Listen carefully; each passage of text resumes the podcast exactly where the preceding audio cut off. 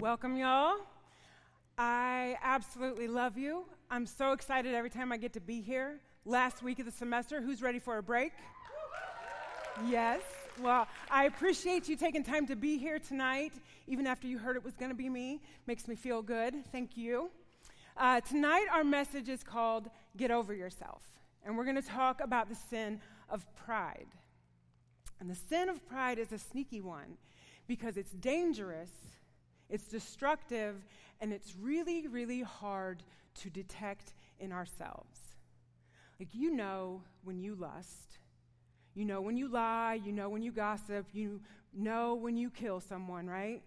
You're aware. But it's hard to look in the mirror and see pride in yourself, so it's dangerous and it's hard to detect. So, tonight, what I want to talk to you about is the different ways that pride manifests itself in our lives and how we obtain freedom from its destructive power.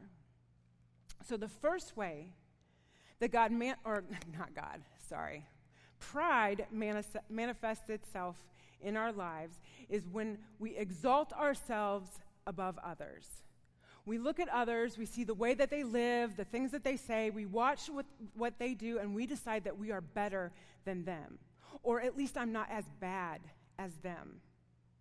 Has that ever happened to anyone that you've looked at someone and you've seen what's going on with them and you decide, well, I'm, I'm better than that? Or you've judged them in that moment? So we exalt ourselves above them. In Luke chapter 18, Jesus tells a parable of a Pharisee and a tax collector. And they go to the temple to pray, and the Pharisee says, God, thank you that I am not like them, the adulterers, the philanderers. And he even calls out that tax collector. At least I'm not like them. I pray twice a week, I give a tenth of what I've got. Thank you that I'm not like them. And at the same time, that tax collector was in the distance praying, and he didn't even look up to heaven, couldn't even raise his head. He just beat his chest and said, God, have mercy on me, a sinner. And Jesus said that that day, that tax collector went home justified by God because he recognized his place. He humbled himself. I'm just a sinner. But that Pharisee, who thought he was doing everything right, in the middle of his prayer, sinned because he exalted himself above the people next to him. He looked at them and said, At least I'm not like them, I'm better than that. I heard a story recently about a woman who abused her children. She beat them, she injected them with methamphetamine. And I heard that, and immediately I was like, How dare she? How dare she treat innocent children like that? Who does she think she is to beat a child, to inject drugs into a child? How dare she? See, in that moment, I forgot who I am. I ignored the wretched things that I had done. And I counted myself better than her. Me. A woman who got pregnant at 25 decided that didn't fit with what I had going on and destroyed that life. Who am I to think that I am better than her? How dare me? The only difference between me and that woman is that I have a new life in Christ. My sins have been washed in his blood. And what I should have been thinking in that moment was I hope that she finds Jesus. I hope that she's redeemed and this never happens again. But pride took me a different direction. We exalt ourselves above others. So, how do we humble ourselves in light of that kind of pride? Well, first, we have to recognize that all sin is a violation of God's will. There's no grading scale when it comes to sin. Like, you don't get a B when you lie, and I get an F when I murder. There's no grading scale. It's pass, fail. You sin or you don't, and it's all the same in the eyes of God. So my sin might look more disgusting than your sin, but it's all sin. It doesn't make you better than me or me better than you. We are all a creation of God, unique in how He knit us together, but not really that much different, not better or worse, because when we're all stripped of the things that we count better about ourselves. Like we look around, we say, Well, I, I look better, I, I'm more educated, I, I have more, I'm nicer, I'm. Strip all those things away, and we are all the same. We are all just sinners in need of a Savior. None any better than the other. The quickest way to humble yourself is to stop comparing yourself to fallen people and compare yourself to Jesus. Use Jesus as your measuring stick, and you'll realize really quickly that you're not better. Measure yourself against Jesus and strive to reflect his likeness. Strive to be more like him. Stop worrying about how you compare to the people around you. God's not looking at you going, You did better last week than he did. Great job. God's going, Let me see how you compare to my son. Let me see how you're walking out the calling that I've given to you. Let me see how you're trying to do right by me, not how you compare to everyone else. Another way that pride manifests itself in our lives is it denies our need for God. Do you ever find yourself thinking, I got this? I can, I can handle this. I'm all over it. Pride makes you think that you can navigate and overcome things that you were never intended to. If you look at Eve in the Garden of Eden, God clearly instructed Adam and Eve do not eat the fruit from the tree of the knowledge of good and evil. And then along comes the serpent and he's like, Surely you won't die. You'll just be like God, knowing good and evil. And Eve was like, I got this. I can handle that. I can know good. I mean, I can handle the wisdom that comes with eating this fruit. And she ate it and she shared it with him. And immediately they were ashamed because they recognized their nakedness and they covered themselves. And now they were separated from God. Pride makes you think that you can handle things you weren't intended to. And it causes divides in your relationships on earth, but especially a divide in your relationship with God because now you're carrying a load that He didn't intend for you to carry. What He meant was for you to give it to Him. But pride keeps you from asking for help. Pride makes you go, I can look at a little bit of porn and it's not a problem. I can manage it, it won't get out of control. Pride tells you to hide your addiction because people will think less of you if they know what you're struggling with.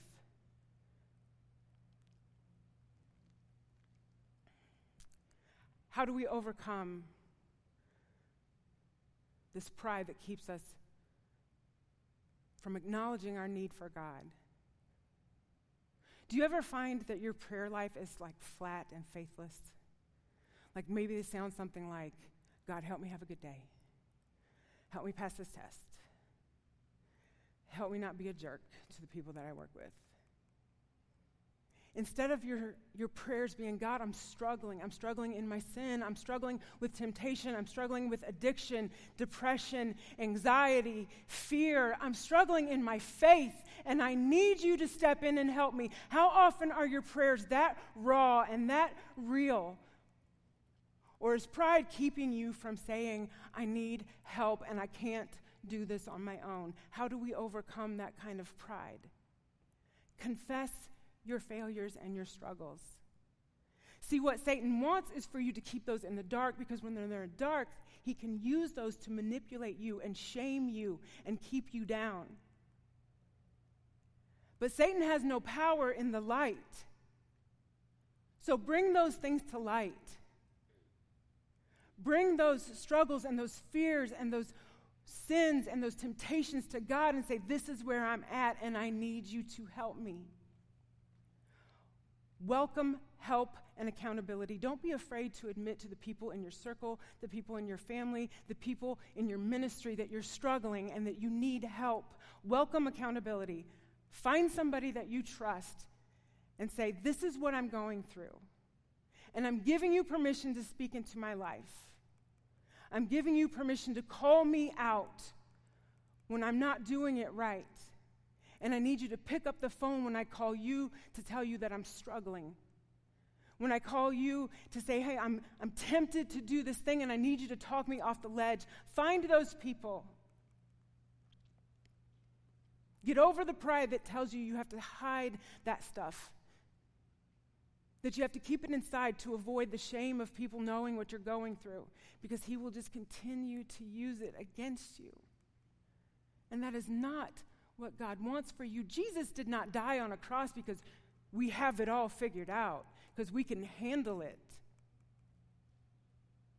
No, He died to give us a, a direct lifeline to the only one that can handle everything that we face, the one that knows us best, the one that knows what we need. So don't cut it off.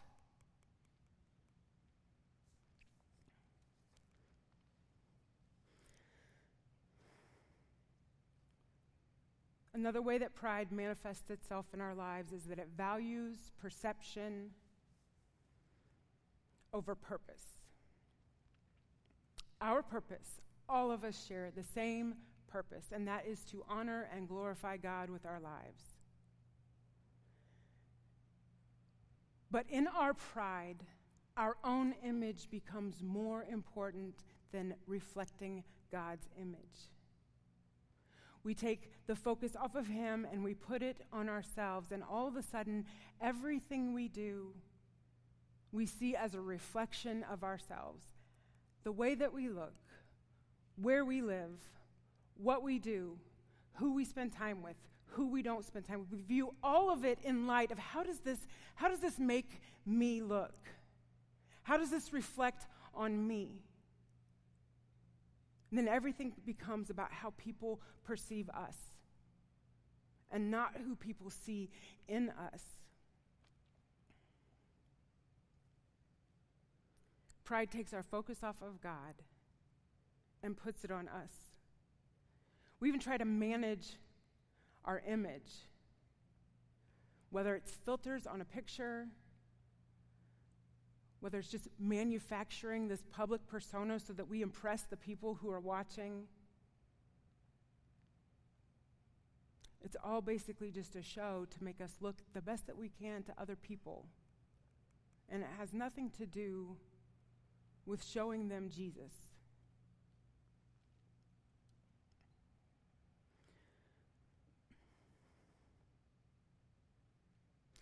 Peter tried to do this. He tried to manage his image. If you remember, Peter was like Jesus' homeboy. He was like, I got you, bro. I'm with you all the way through to the end. It's me and you. And then, as soon as Jesus was arrested, this angry mob was coming for him, what did Peter do? Three times denied him. I, I, I don't, I don't know him. I'm, I'm not with that. No, that's not me. I, that's not my people. Because what was the popular thing to do at that time? It was to oppose Jesus. And so Peter was managing his image. Oh, I don't. I don't want people to look at me funny. I don't want them to think any differently of me. So I'm just going to deny him. How often do we deny Christ to manage our image? How often do we skirt our calling because it won't look good to the people who are watching?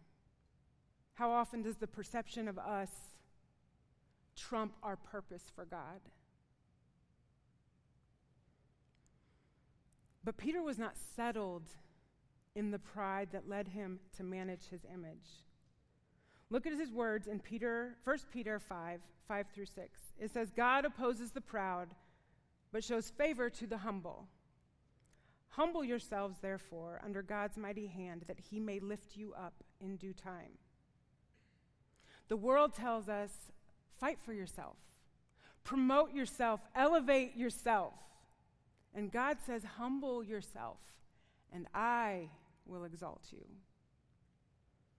How do we humble ourselves? Be okay with failing. Be okay with people not liking you. Be okay with being different.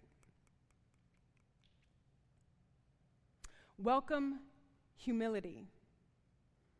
That might sound kind of funny, but I mean, it's going to happen to everyone in this room. We're all going to be humbled at some point. Somebody's going to peek behind the curtain and see that we're not perfect. They're going to see the flaws. We're going to be exposed. So just welcome those moments.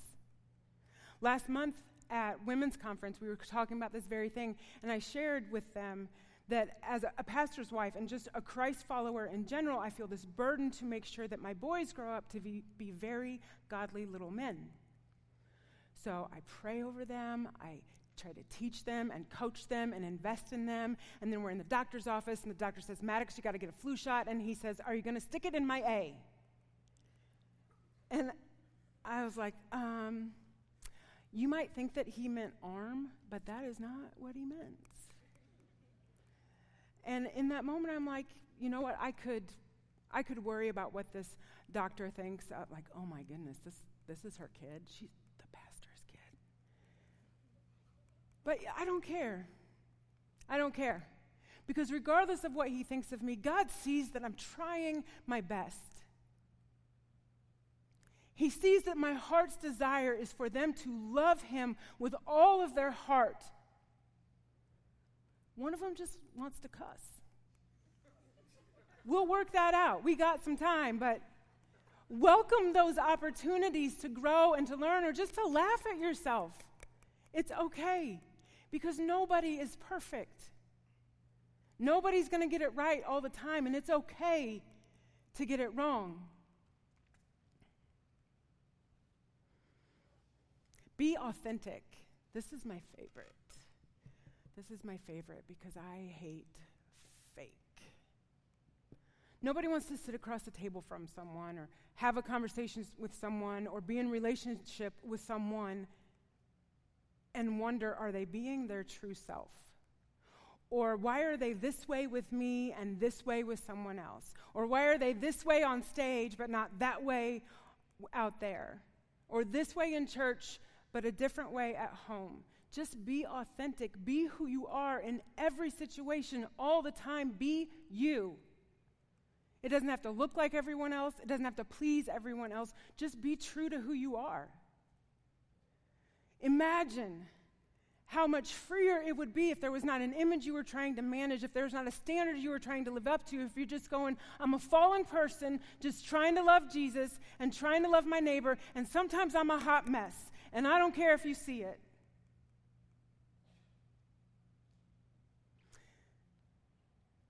So I fall into this trap sometimes, like uh, when people come to my house and there's uh, a basket of like half folded laundry on the couch, or like little boys have left underwear or socks or something, or Froot Loops on the floor, or Clayton's empty Oreo tray next to his chair, right? Or there's dirty dishes in the sink. And you know what my what I immediately say when someone walks in? I'm sorry. So, forgive me for this place. I'm sorry. What am I apologizing for? What I should say is, I'm so sorry, we live here. We wear those clothes. He eats all the Oreos all the time. And we ate off of those dishes and they're still dirty. Like, who cares? It's not a museum. It's my home. This is where I live. What am I apologizing for? What am I trying to manage in that moment? This is just who we are. We're Oreo eating, sock throwing, dirty dish having, people because we got stuff to do. We got sermons to preach, we got soap to eat, we got, you know, we got stuff to do. So just be yourself. It's so freeing to just be yourself and just let people deal with that however they deal with that. It doesn't matter because only what God thinks of you really matters. And really, what you want to do is just manage how you reflect His image rather than managing your own image. Be okay with failing, be okay with being a little bit of a mess. God can use your failures to minister to other people, but He can't do that unless you humble yourself to the point of sharing those failures with them. In 2 Corinthians 12, Paul is referring to the thorn in his side and how he has begged for God to remove it. And look how God responds in verse 9. But he said to me, My grace is sufficient for you, for my power is made perfect in weakness. And Paul says, Therefore, I will boast all the more gladly about my weaknesses, so that Christ's power may rest on me. Don't be afraid to show people where you're weak. Just let them see Jesus in you. Stop worrying about how you're perceived and just put your focus on God. I could get up here tonight and I could be so concerned with what you think about the way that I look or the way that I speak or the message that I wrote. And honestly, none of that matters. Because what I'm doing right now is my offering to God.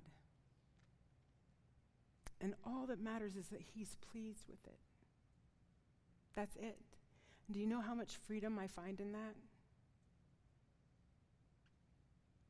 Here, God, this is what I prepared for you and your people, and you do with it what you want because I trust that no matter how good or bad I do up here, God will use my offering to bless you somehow, even if He has to speak different words in your ears. Even if it wasn't what I brought, He just speaks straight to your heart. God will use my offering. Those, that's what our lives should be just our offering to God. Not what everyone else wants, no concern with what they think. Just here's my life, Lord. Use it. Use it to bless people. Use it to show people your goodness and your grace and your mercy, even if it means showing my weakness and my failure and my shortcoming. Pride robs us of the freedom that Christ died to give us the freedom from shame and from pressure we don't have to have it all figured out because our God already does. We don't have to be perfect because we have a Savior who is, and when we are in Him, we are covered by His blood. We have a God that says, Bring your burdens to me, He'll carry them for you. Stop allowing Satan to use your pride to rob you of your freedom. It's time that we get over ourselves. It's time that we stop thinking that we're better than other people and recognizing that we're all just sinners. We're in this together. It's time that we start paying more attention to our purpose than our perception. That our focus moves from us and back to where it should be on God. It's time that we get over ourselves. Stop trying to navigate sin and struggle on our own. Stop trying to manufacture what the world wants to see and just be real. Just strive in every way and every moment to reflect God's goodness. Stop allowing pride to rob you of your freedom. Jesus did not die so that we could remain in bondage. He died to give us a new, abundant life. And God says, Humble yourselves, and I will exalt you. We're going to close tonight in prayer. Before we do that, I want you to know that when, when I am done praying, there will be people on the sides up here and in the back. If you have something that you need to confess, something you're struggling with, if you just need prayer, if you need someone to, to be an accountability partner, whatever it is that God has put on your heart tonight, there are people in this room that are here to listen and to love and to invest and to pray and to be here for you. So don't leave this room carrying the burden that you brought in or you didn't hear anything that I said because you were made to live in freedom. He died so that you could have it. Stop allowing the enemy to rob you of it. Lay those things down, confess the failures, and just go, I'm just like everyone else. I'm just a sinner. I just need a Savior. And I just want my life to be a testimony to His goodness. If pride elevates us, where do you think humility would find us? The opposite. So, what I want you to do with me tonight, whether it's where you are or you want to come up here or wherever you want in this room, I want all of us to take on a posture of humility. And we're going to ask God tonight to start to change our hearts, to drive out the pride that's pushing us towards sin and away from Him. So if you guys will stand, find a place that you're comfortable, we're going to get on our knees.